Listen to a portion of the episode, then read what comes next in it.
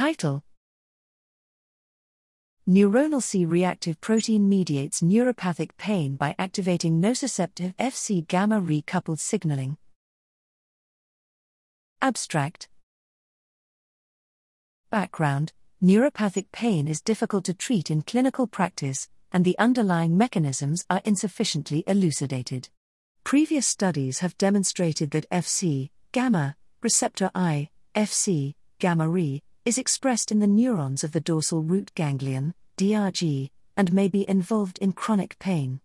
Methods Chronic constriction injury, CCI, was used to induce neuropathic pain in rats.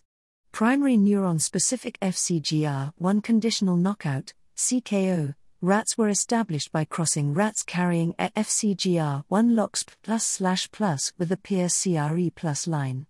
Behavioral and molecular studies were conducted to evaluate the differences between wild type and CKO rats after CCI. Results We first revealed that CCI activated neuronal FC, gamma re related signaling in the DOCTRG. CCI induced neuropathic pain was alleviated in CKO rats. C reactive protein, CRP, was increased in the DOCTRG after nerve injury. Intraganglionic injection or overexpression of the recombinant CRP protein in the DOCTRG evoked pain accompanied an activated neuronal FC, gamma re. CRP evoked pain was significantly reduced in CKO rats. Furthermore, microinjection of native IG into the DOCTRG alleviated neuropathic pain and the activation of neuronal FC, gamma re related signaling.